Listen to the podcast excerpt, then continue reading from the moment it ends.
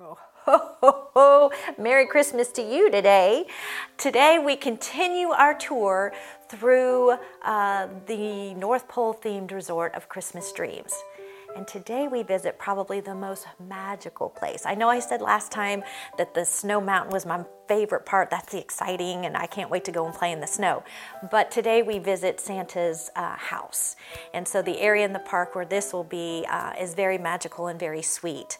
So we start at the top with the ice fountain. That's the North Pole. You'll notice all points are south on it.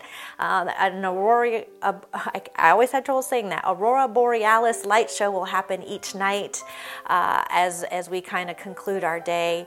It will be fun spectacle every night of uh, dancing lights and music and, and just a lot of fun.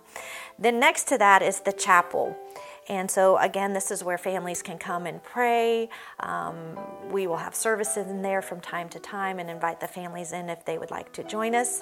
And so, that will just be a real a sweet place for them as well. And then you'll notice Santa's house is there. Um, the, every child and family will get an opportunity to visit Santa one on one and ask any questions they have. And he's going to read their favorite stories, and then um, he will ask if he can share his favorite Christmas story with the family. And of course, his favorite Christmas story of all time is the very first Christmas. Now, what's really cool about this is when he goes to tell that story, there's a large window that will look out towards the chapel, and next to the chapel, there's a nativity scene. And so that's going to be animatronic and as he tells the story of the first Christmas, it will come to life so that the families can watch as well as hear the story of the first Christmas as Santa shares that.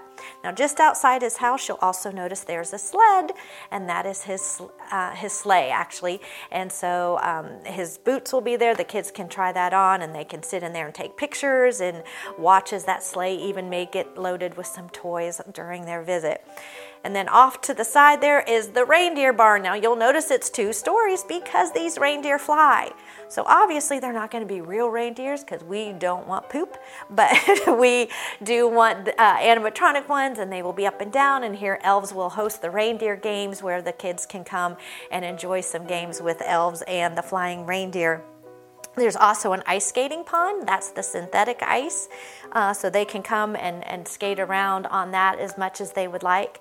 And then off to the side there of the pond is the music box pavilion. So from time to time, we will have groups come in, either church groups, school groups, youth groups, to do uh, performances. They can sing, play handbells, uh, musical instruments, all kinds of things will be uh, able to happen there, as well as the children themselves one night uh, of their stay be able to be part of a Christmas pageant that will be presented for all the guests there. So, again, so much to happen, so much magic and cool stuff that we have planned for these children and their families who are battling life threatening illnesses.